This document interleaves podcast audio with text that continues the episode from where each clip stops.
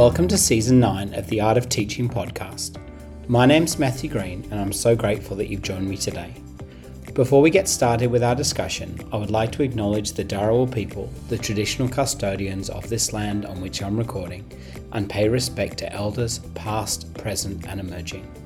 I acknowledge the stories, traditions, and living cultures of Aboriginal and Torres Strait Islander peoples on this land.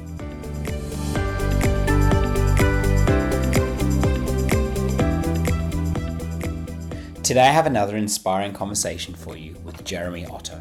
He is a transformational and a dynamic educational leader who was recently appointed to the role of Director of Teaching and Learning at Westbourne Grammar School.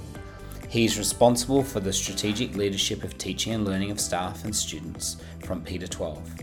This forms a pivotal role in realising his school's vision of shaping learners who inspire the world. In this wide ranging conversation, we talked about many things, including leadership, mentorship, and how to protect your calendar so that you can do what matters most. I hope that you get as much out of this wide ranging conversation as I did.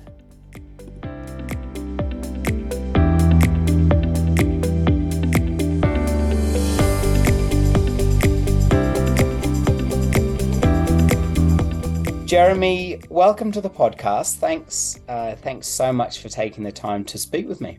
Thank you for having me. It's great to be here. No problem. Where are you phoning in from?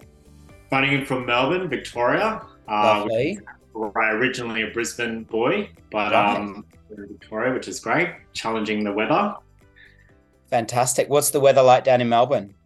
It's changed today. We're definitely moving towards winter, so seasons are changing. It seems to change every day in Melbourne. When I was studying down there, you kind of have to pack for all four seasons in a day. Is that still true? Still definitely true. Um, and so much so it's changed me that when I do go back home to Brisbane, my family laugh because I do take a jumper with me out for no reason when it's 22 degrees. Um, nice one. Good. Nice one. So, quite possibly the most important uh, question we have for our discussion. Uh, what's your coffee order or drink of choice?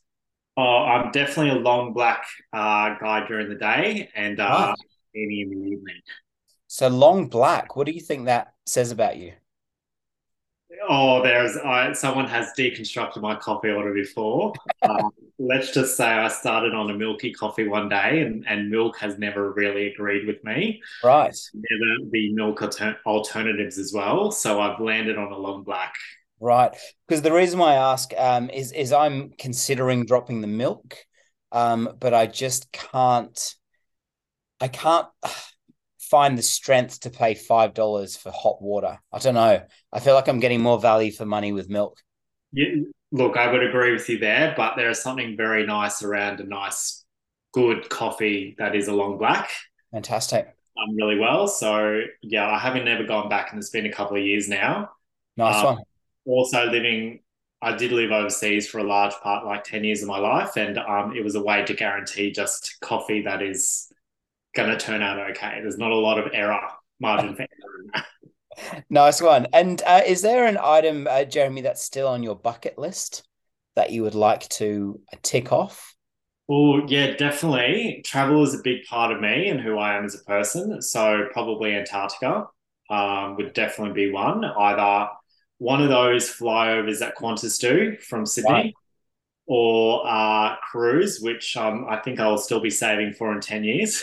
um, of South America would be quite amazing. That would be a big ticket item for me. Nice one. Nice one.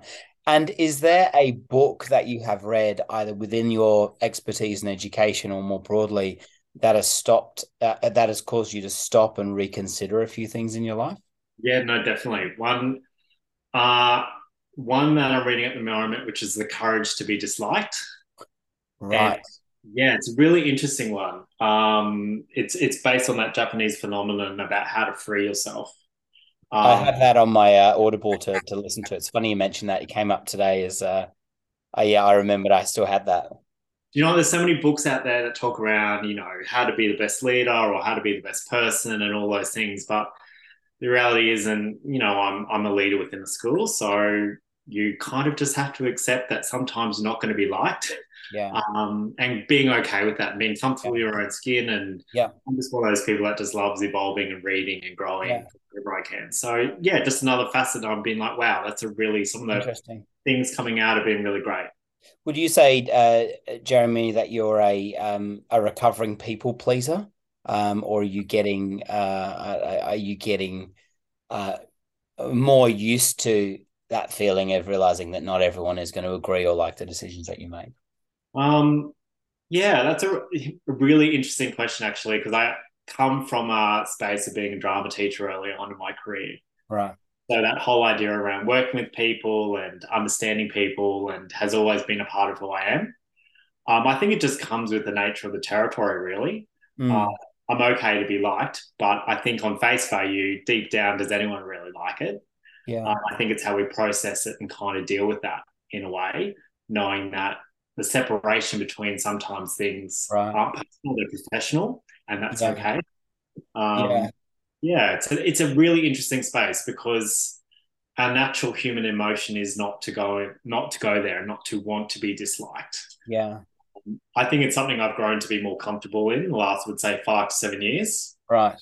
My early career as a leader, I would think it's definitely something that weighs on your mind. Mm. But something now very comfortable with. It's just okay. It's the nature of the gig. Yeah, and I, I would totally agree. And I think um, I, I have had the privilege of being in my role for, um, gosh, a number of years. It seems like yesterday, um, but a number of years now. And I think I was kind of crippled early on with this feeling of um, wanting to be liked. And there's a difference I've learned between being liked and being respected. Um, but I wanted to kind of please everyone. And of course, by doing that, you end up not being able to please anyone. And it's interesting though, isn't it? Because obviously, um, my close friends and close family and my wife and my kids, it's obviously very important that they like me. Um, but do you, do you, do you kind of find that that like, are you able to separate sort of your personal life from your professional life? Are you have you got better at that, or uh, uh talk to me about that? Yeah, no, definitely. Um, I worked in a really amazing international school for 10 years in Hong Kong. And one of the things that uh, really stood out for me is that your life as an expat, as a teacher, and living in an international city where I was in Hong Kong is very much centric on the world's crossover. Very, very, there's very blurred boundaries, unlike Australia. You are holidaying and working and living with uh, colleagues, and you would be out on the weekend, and colleagues would be there or part of your life or that sort of thing.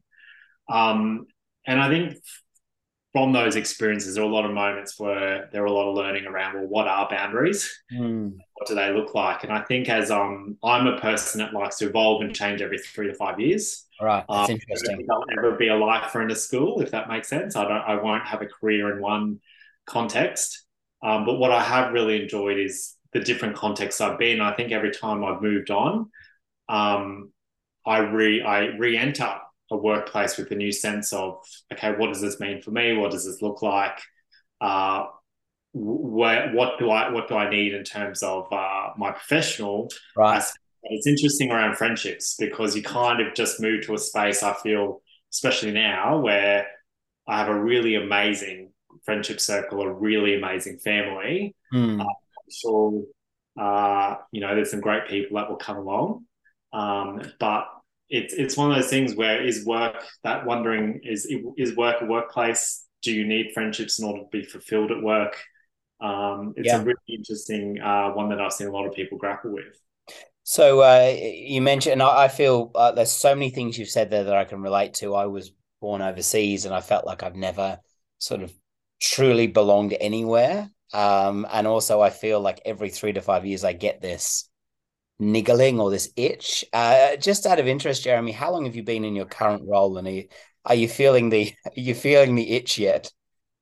Not at all. I've been in it six months, so right. Okay. I'm term four in my new role. Yeah, and loved it. Uh, my last role, I was in it for four years. Right.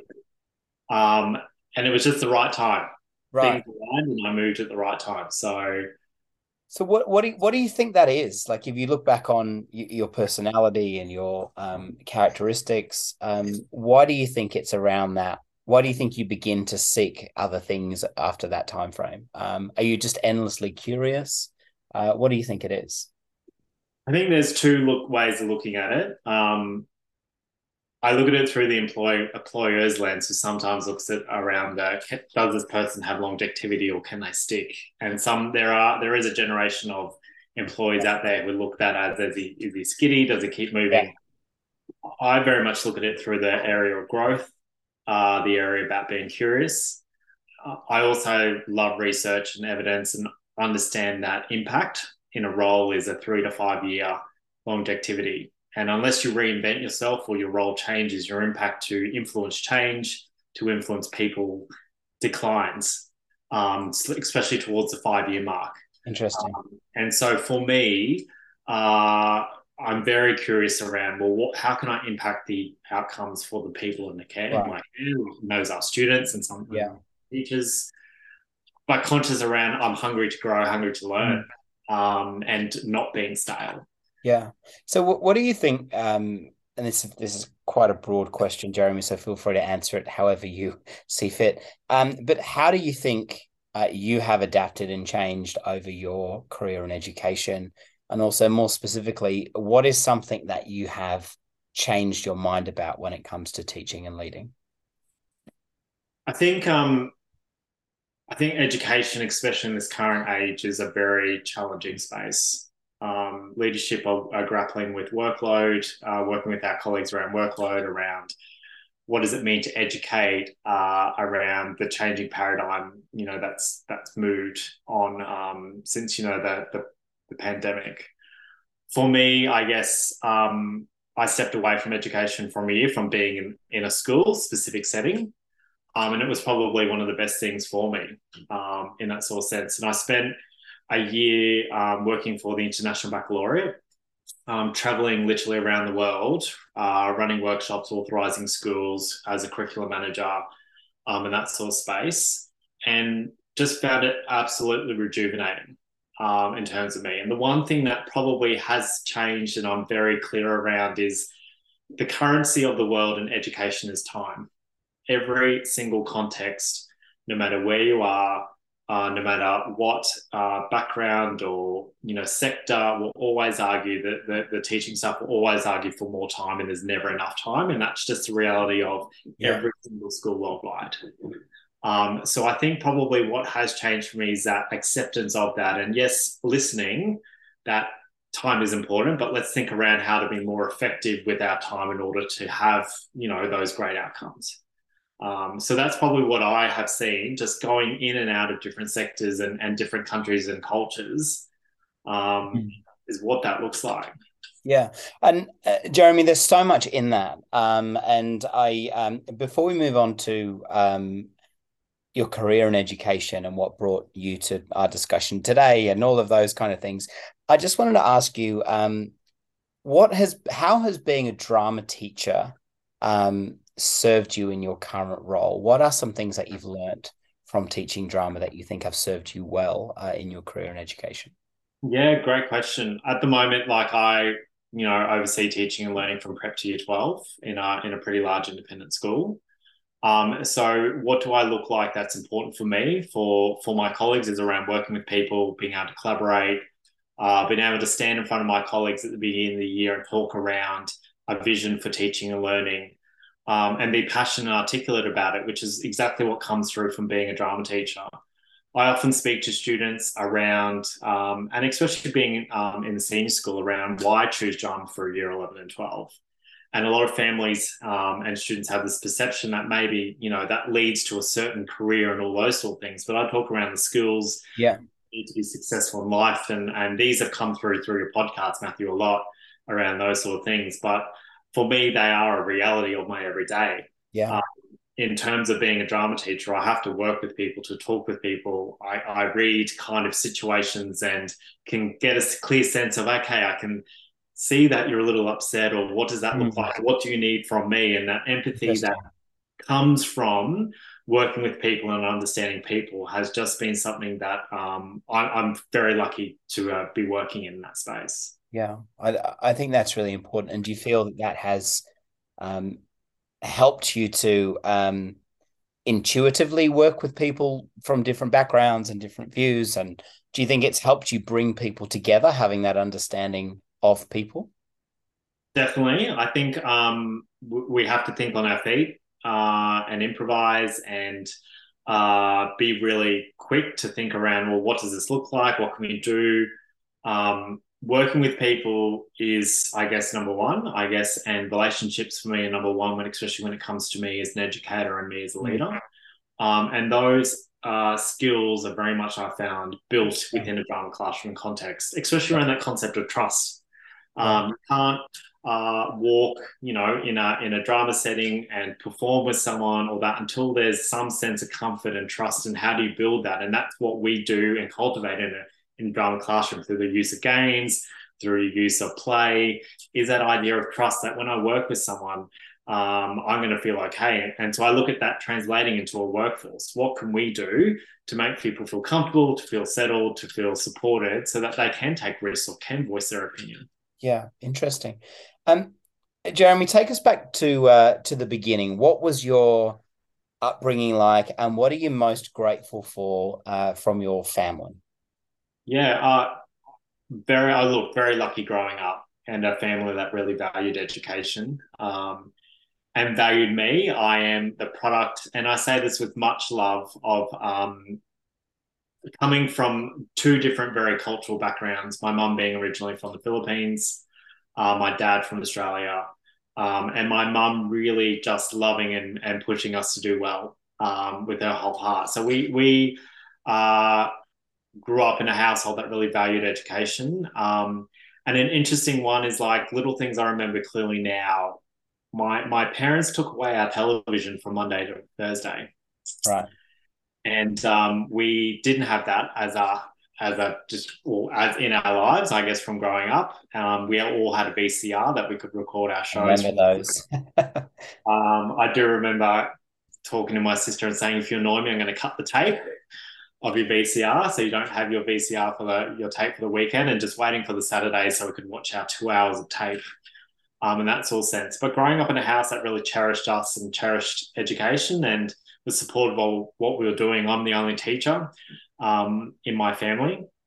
Um, my family are really supportive and ask a lot of questions about what that means and what that looks like because we have very diverse careers. Um, but lucky that I remember doing my final prac uh, in the year 12 and at the end of my like my degree and having to do 14 weeks across 14 weeks in the last year of teaching practicum and my dad and my family saying to me this is unsustainable.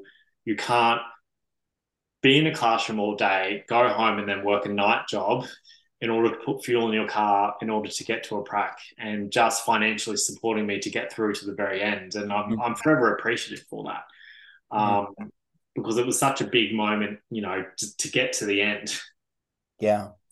I think we all uh, we all remember those days. I remember working in uh, far west, or oh, not far western, but uh, Western Sydney, uh, sorry, yeah, I do my prac in Western Sydney in a place called Mount Druitt and then traveling to the city to be a porter at night at a ritzy hotel and doing my lesson plans at two, three in the morning afterwards, and get like it was, it was crazy, but there was something. Um, I found that time really formative. I mean, did what was that prac experience like for you, and uh, was it uh, was it as challenging as most people say? Um, yes, but I've probably transformational for me. Yeah, yeah, absolutely. yeah, I had a practicum teacher, um, Laura Duffield, and I hope she one day listens to this um, because she was transform transformational in my career. And I often think back to the techniques and the approaches in in the classroom that are still with me right now. Oh, wow. I still remember the feedback and the things that uh, I've shared with teachers who have come, you know, I've worked mm. with um, that are still amazing. Really, and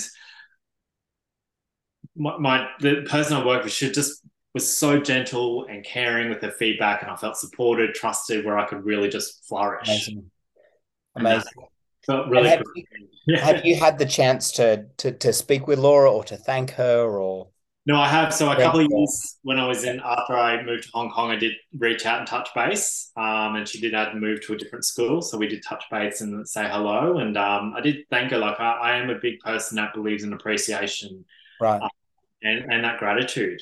Yeah, um, because you know there are things that I've done myself, but I've also yeah. been very thankful for the people that have helped me along the way.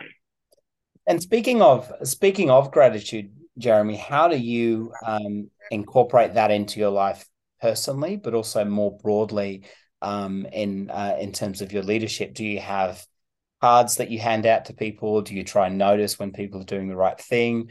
What's that process like for you, both pers- personally and more broadly um, in your leadership role? Yeah, I think one of the interesting things is that there are a couple of values that cross over for both for me, mm. uh, both personally and professionally. Um, mm. and and firstly, that kindness kindness costs nothing. Yeah. Um, and, and and being kind and uh, you know saying thank you and appreciating the small things goes a long way, both uh, personally and professionally. Yeah. Um, I think it's important um, for me in terms of my leadership. People very much come first. Um, and we have to look after um, the people we work with. And I work with an amazing executive team who look out for each other, but also are very conscious around um, looking after you know our workforce and um, you know our colleagues in, in a very wholehearted, caring way. Yeah. Um, an email goes a long way. A thank you goes a long way. Um, how are you doing? I, I noticed last week you did this you know that was really great for our students yeah um, goes away and i think at the end of the day um, you can learn these things and observe these things but to be genuine to have conversations especially now coming back and really settling into face to face is really important um, a written card when it's uh, you know one of your team members birthdays um, is something that is something that a practice that I try to do, not because some, you know, some people are very particular about their birthdays, but it's important to value the people around you. And I take that also into my personal life. Um, I think one of the biggest things is to be kind to oneself, mm. um, and also to show moments that of you know gratitude and appreciation of yourself. And I don't mean that in an egotistical. Yeah, I think it's important. I think for longevity in a career and education, um, slowing down is a really important thing. Yeah. Um, and, and appreciating small things is a really beautiful thing as well. Yeah.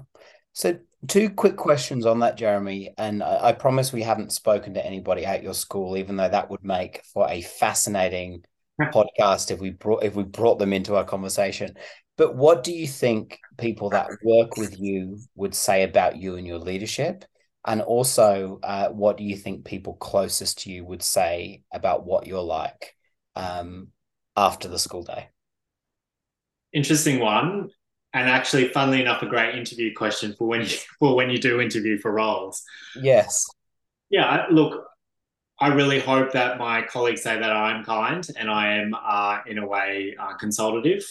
Yeah. Um, I do believe in bringing people on board and do believe in, um, you know, valuing people's in uh, valuing expertise, having you know listen to what people have to say. But then again, the flip side is um, I just love a good time, love a laugh. Um, I love to you know life is life is can be challenging, so let's have a laugh. And you know a day without laughing is you know a day wasted in my point of view. So it's important just to enjoy and embrace um, yeah. embrace what we have. Yeah. Um, I think the last thing I would hope they say is that I'm like research invested. Yeah. Uh, engaged um, and I make decisions that are based on research and evidence in the best interest of our students. And those um, those closest to you, those at home or those in your immediate friendship circles, uh, what do you think they would say about you? So we're taking our teacher and leadership hat off now. Oh well, look, my friendship group, I wouldn't actually trust them to say anything about me in, in a way because I know that uh, they would just be laughing at me, to be honest. Um, yeah. That's yeah, a good thing. What's that? Sorry? I, I, feel like that's a good thing. Um, that they can have a, yeah.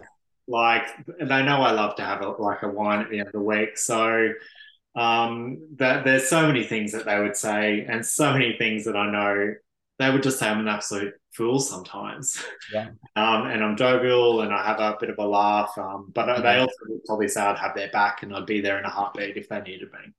Amazing. I, I think that's um, I think that's incredibly important, Jeremy. Do you think that um, do you feel like you're the same person? Because it's something that I really struggle with. Um, I at work it's very sort of systems and processes and there's a lot of things to get right and very professional in my personal life, not so much. But do you think do you feel like you're the same person at work and home, uh, or do you feel like you have to be two different people, or how do you kind of how do you bring those two things together? Because that's something that I've really struggled with for a long time. I, I mean, I don't want to be someone that is um, inauthentic, um, but I also know we've got to get a work done, a, a job done. It's really difficult. To be honest, you've just hit the nail on the head for me, and I think personally it would be exhausting to be two different people. yeah, it's just yeah. And also you get caught out, you know, like there's no point being well, not. As much as I like to think I'm a superhero, um, it's not happening. So mm.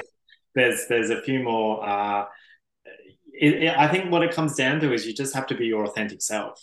Mm. And your authentic self is someone, you know, you you genuinely know who you are and you lead with your authentic self.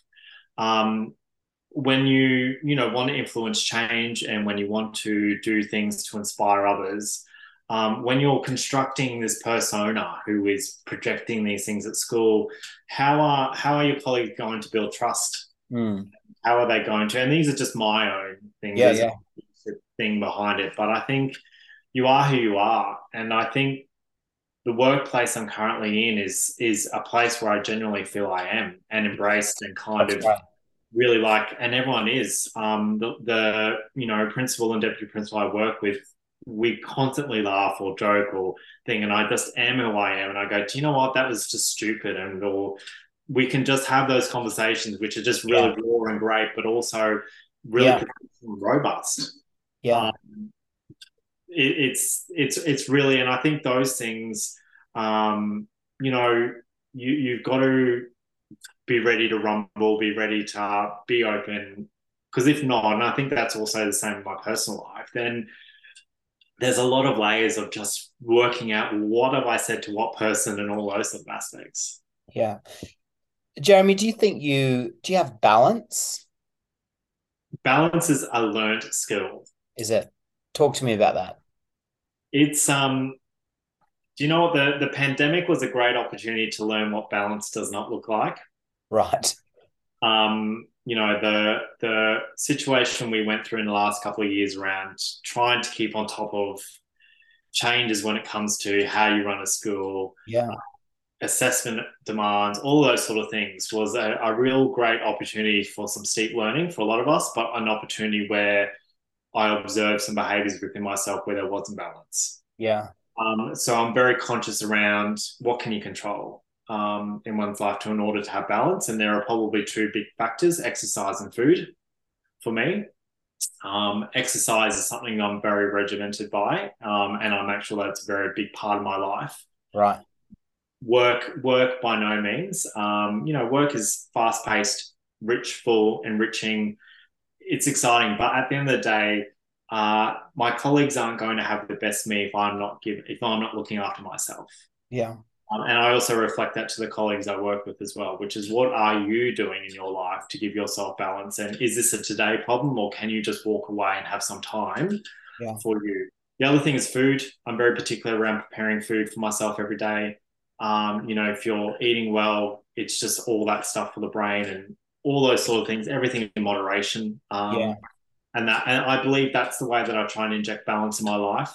Yeah. Um, schools are great places where things can just change um, so what what are the things you can control? And you know, mm. afternoons after work are very challenging at times because sometimes you plan to leave at four and you just need to make sure you're getting something done. So I choose to exercise in the morning. Yeah. Um, sleep's the other factor. Sleep is a one of the biggest things that I, I constantly try to work at. And I, will be honest, I'm not good at it. Um, I aim for those seven to eight hours every night um, and I'm probably on the six and a half, seven cusp. Um, but it's a really important factor, and I and those three things are really important, so I can be my best self for others. Yeah, yeah.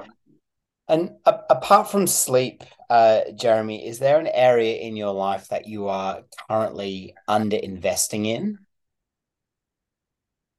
Ooh, that's a. It's a curly question, I know. It is a curly question. Um, it could be I don't want to put words in your mouth, but it could be a relationship. You could have a burning desire to write more or read more or look at your phone less. Or is there something that you are under investing in that you are currently trying to, um, yeah? bring I back balance. Actually, the- the one that just kind of sparked a bit of, yeah, I was like, oh, that's a really good one, was the technology one. right. Um, technology is a really interesting one, especially since our lives just kind of operate around um, our phones. Mm. And one of the things around being overseas recently was you're so caught behind a phone taking photos or observing or messaging, you know, that it's an interesting moment when you just put your phone away Mm. and kind of just exist in the moment. Yeah, interesting. So that kind of less of technology, it's kind of a devil's advocate because it's it's it's all around us and we have to embrace. Um, but it is something conscious around very much around my bedtime. I'm I'm so bad around okay, put the phone down because that means it's wind down time so I can sleep. Those sort of things. It, it's something that I think is a work in progress. Yeah, I I, I couldn't agree more. Um, Jeremy, I wanted to move uh, and talk a little bit about your um, your current role, um, and I'm just really interested um, to hear about how you define leadership and what are some of the things that you, I think, have uh, maybe stayed the same in terms of how we define leadership, and also more recently changed. Yeah, it's a really a really interesting one because leadership for me is constantly evolving and changing. Mm. Um, and something that I've recognized within myself to unpack um, both personally and professionally. Yeah. Um, you you can go through you know the early stages of leadership and really define your leadership philosophy and really think around well what does it mean to be a leader? Um, and i'm very clear on that. You know i know very for myself i'm very relational as a leader. Um, I'm, I'm particular about being clear coherent keeping to timelines um, transparency and all of those sort of aspects um, and I can say those words, and, and I'm sure people will go like, "Oh, yeah, that's so cliche." And that, it's what actually really comes down to is enacting that and how you enact that day to day. And for me, um, recently, um, I've always engaged with a, um, a coach um, around what does it mean to be a great leader, um, because there are days it's actually really challenging, um, and there are days when it's hard. Um, but for me, it's when you, it's how you come back from those days, which really clearly defined you as a person and as a leader within a school. Um, that's really important. And there are moments that are ups and downs, um, but it's having those strategies to think through, well, what can I do?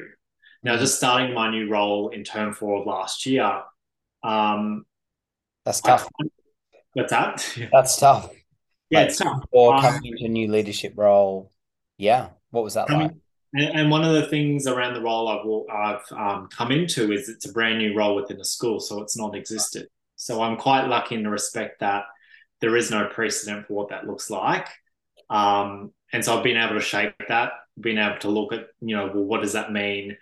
Um, but also have had conversations around, yep, that's not my role. Um, thank you for, uh, you know, offering some feedback around, but no, that's not you know what this role was designed this is what that looks like so having those uh, clear conversations around well this is what it is and what i'm, I'm leading for Yeah. um Interesting. one of those things when i looked at that you know the first 100 days Yeah. and you know very particular around um, if you do come out of the first 100 days of school um, and the first 100 days of being a leader um, you know i do often think around and one of your earlier questions is well what do what do you want your colleagues to think? Or what do you want your colleagues to be? And um, you know it's interesting around how many conversations can you have with people around you? Um, and for me that's been really important. How many people can i speak to in a week? Um, I work with uh, professional and academic staff of over 400. Um, and so there are a lot of people in our organization. Um, but having some really great conversations, um, being visible and making time to be visible um, has been really important. And that's not something um, with me, I'm very, very particular around my calendar.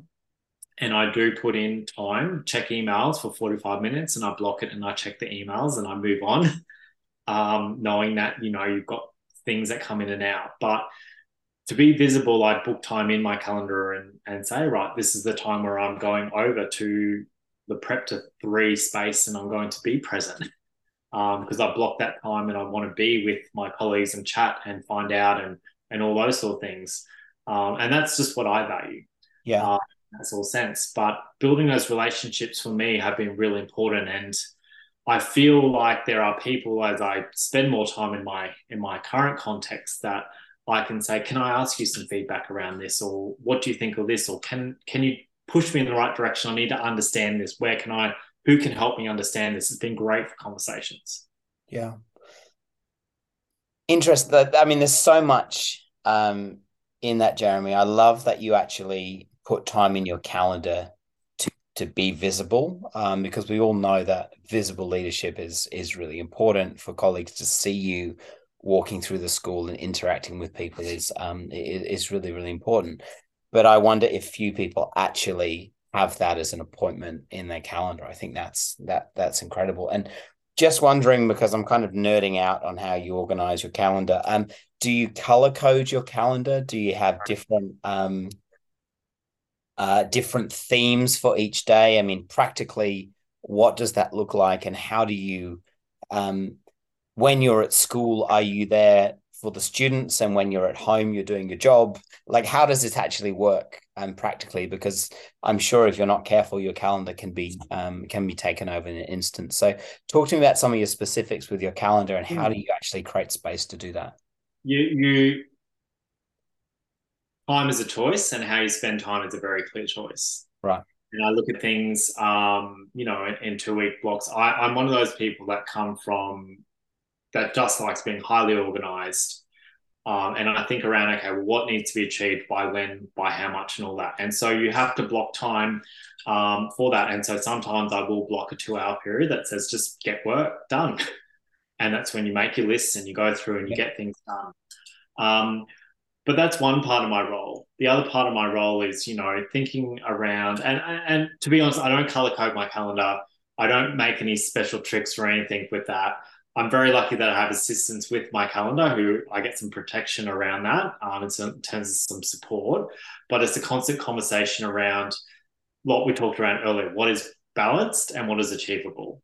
Mm. And there was one moment, I guess, in the last uh, six months where, and it was unavoidable, um, but it was a good lesson and a good reminder of what not to do, which is I had a day that was back to back to back to back to back with a 15 minute lunch break that was actually seven minutes because something was running back and then getting to the end of the day. And that, and what did that achieve? Great. I saw a lot of people. I needed to, you know, tick some things off.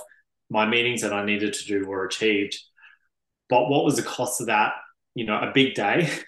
Um, and was I my best self at the end of the day? No. Um, and I recognize that. Hence why I know I went for a run at the end of that day just to decompress. Um, but you have to think around your timetables your calendar as a way of protecting yourself, but also being your best self for your organization. So there is a mixture in my day between getting work done, focus time, meeting time, even scheduling and food time, um, because it's important. Um, those sort of things are really important. So there's no tricks around how I do it. Around there's no colors. Uh, there's no um, you know special programs I'm doing. Um, I'm also very conscious around the ad hoc, you know, being approachable and being able for people to drop in and those sort of things. And and just through my career and through, you know, doing things like coaching and all those sort of things, I'm I think I've just come to a point where I'm able to have a conversation around what does this mean? What do you need? Is this a conversation for today or can we place this in a time and have that space? Great. Why don't we make a time? Let's do it for then moving on. So then it doesn't eat into the other spaces. Yeah. And uh, I, I say that like it happens every day. yeah. It's interesting. but that, that's the aim. And are you uh, as structured in your personal life? I mean, do you know when oh, you're yeah. meeting, who you're seeing? No, no, no, not that, not that. But I do have a, a, a personal calendar, and you know, one that I share with um, my partner, and yeah, we make sure we just yeah, what's yeah. on this.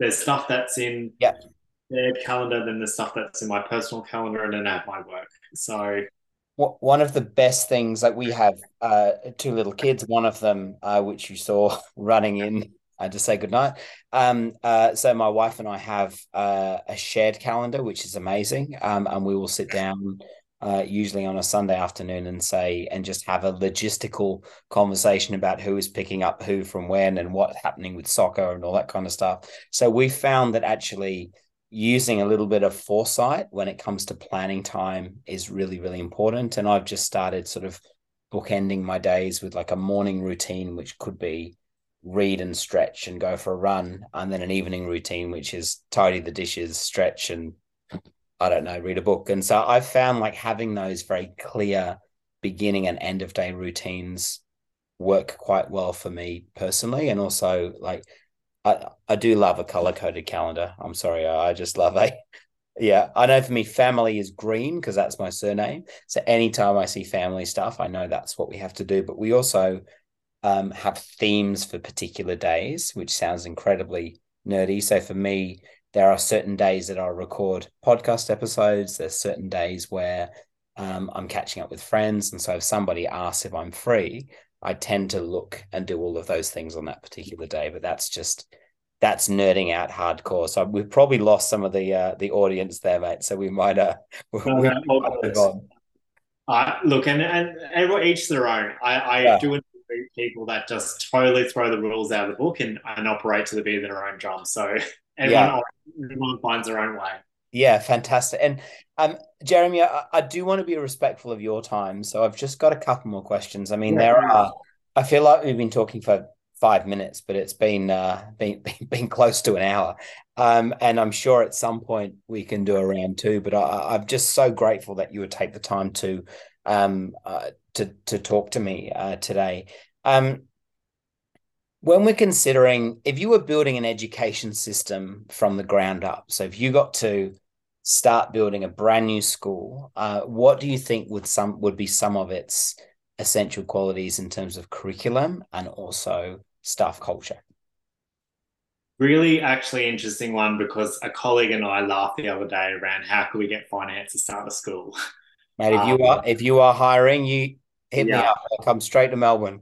No, no, and and but I've actually I've been fascinated by that concept because I started in my school in Hong Kong when it was in, second year. Right. And I was really loving that from the perspective of zero culture, establishing culture, establishing, you know, what does it, what does it mean to work here? What is the vision? What are we trying to do?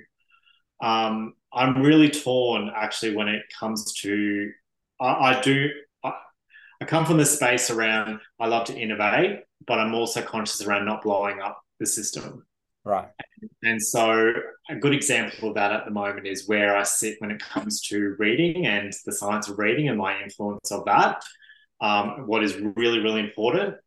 But also I love things like a Reggio inspired philosophy in the junior years, inquiry, those sort of things. And they, they thematically come through for me. So there are a lot of interesting uh, bits that come through for what that means. If I could go very basic, would love co-ed. Co-ed for me is probably uh, you know a really amazing space that I'm in right now. And having worked in single sex, both in boys and girls, um, I'm enjoying that space um, and that creativity from both genders working, uh, or, the students in yeah. the ones. Yeah. Cool Thing. Um, what would my school look like? Um, it's not going to be a school that has four walls and classrooms, but it's also not going to be the other end, which is um, choose your own adventure and loose. Um, and that's why I was reflecting around the innovation and that sort of aspect. Um, just from my travels, I was lucky enough to go through uh, Finland and just experience what they had as the world's, you know, premier education system. And I really just enjoyed that there was high quality teaching and learning and people that really valued education. And I think fundamentally, there's a lot of other factors around why um, Finland succeeds in education. But for me, um, in terms of the people, people who just love education and genuinely love being a teacher. And I think that there's more to that than watching them teach a lesson um, I think it's when you hear them speak around education, if you could multiply those people into all your classrooms, then the curriculum is naturally going to follow, the pedagogy is naturally going to follow, which for me is that Reggio, that inquiry approach to education, but still with the view that you need to explicitly teach the skill, before yeah. go into the inquiry and use those things. Interesting. Um, yeah, very influenced at the moment by um, portfolios and looking at um, you know skills and thinking around well what does it mean around my development of skills and how do I know how well I'm doing in order to move into the world um, in that sort of sense. And also very influenced at the moment by technology um, things like AI working with AI not against it embracing um, but also thinking around you know there is a place always for numeracy and literacy education always a place yeah. But then there is a place where we can start playing with this concept around, you know, entrepreneurship. Um, you know, I think philosophy is a really beautiful thing to teach. That critical thinking philosophy is something, there is something in that. Um, and it is offered, you know, in an international baccalaureate context at a year 11 and 12 and, and in the VCE. Um, what does that look like in our classrooms as a substantial subject? Yeah. Um, I'm wondering because you know I know classrooms and schools do it in their own ways. Um, I very much play around that. I probably haven't hit the nail on the head and said it's going to be this with this with this.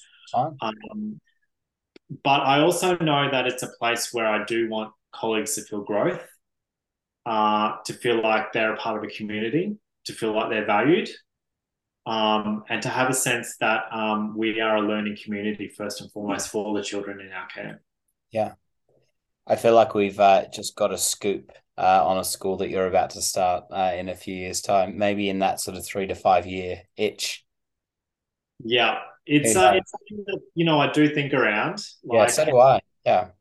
Yep. The the thing around it is you know what does it mean to lead, mm-hmm. and I think lead a school, and I think for me, someone you know the the the role of educator, yes, but then my business hat goes on and things around okay financially how would you pay for that? Master plan yeah. you know even th- simple little things around i've already got in my head who would be the composition of the board in yeah. order to influence or ask the right questions for the outcomes we need for our students. Interesting. Well uh, watch the space those people that are listening i'm sure uh, they'll see your name in a few years attached to a school. I think that's um even I think it's really interesting just to ask those questions um and ask what is essential. And I think that um we are at a point in history where some really big questions are being asked about schooling and also the role of teachers. And I think while the COVID nineteen pandemic has been uh, a tragic and really difficult for so many, and I don't want to downplay that.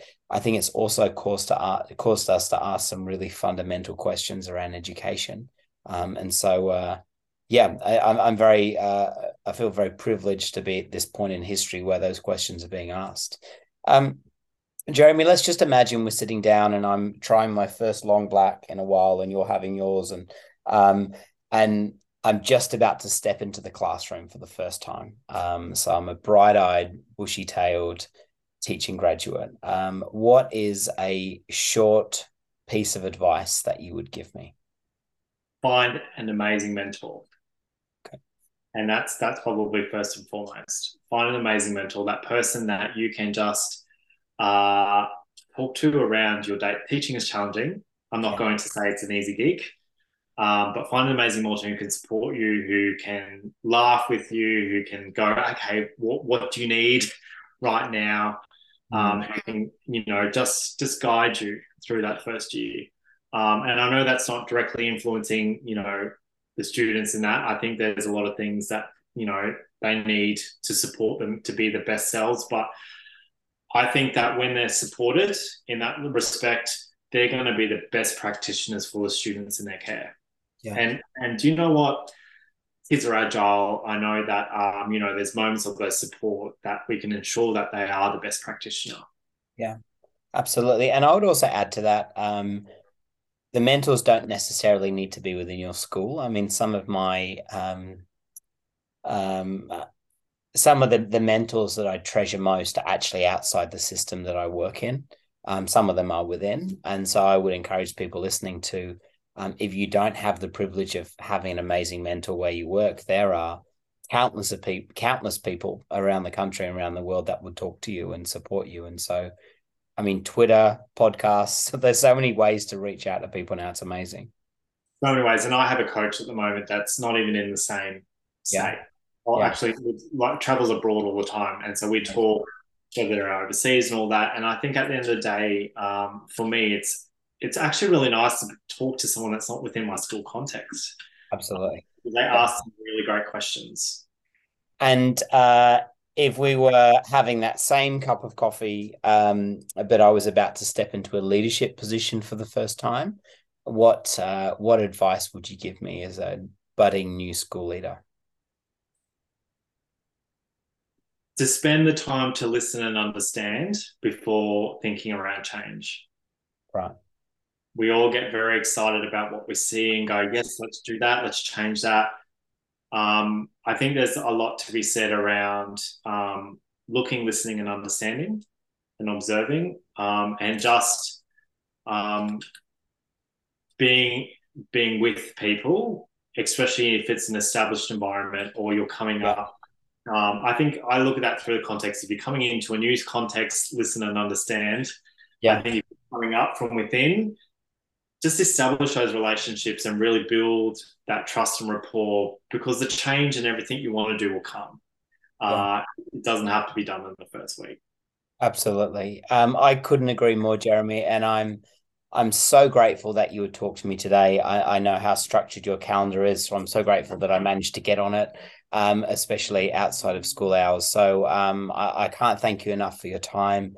Um, I'll put links to uh, all of the the resources that you recommended, the courage to be disliked, that book, and any other resources that you would like in the show notes. But uh, I'm hugely grateful that you'll take the time to talk to me. Thank you so much. No, thank you. Much, much appreciated.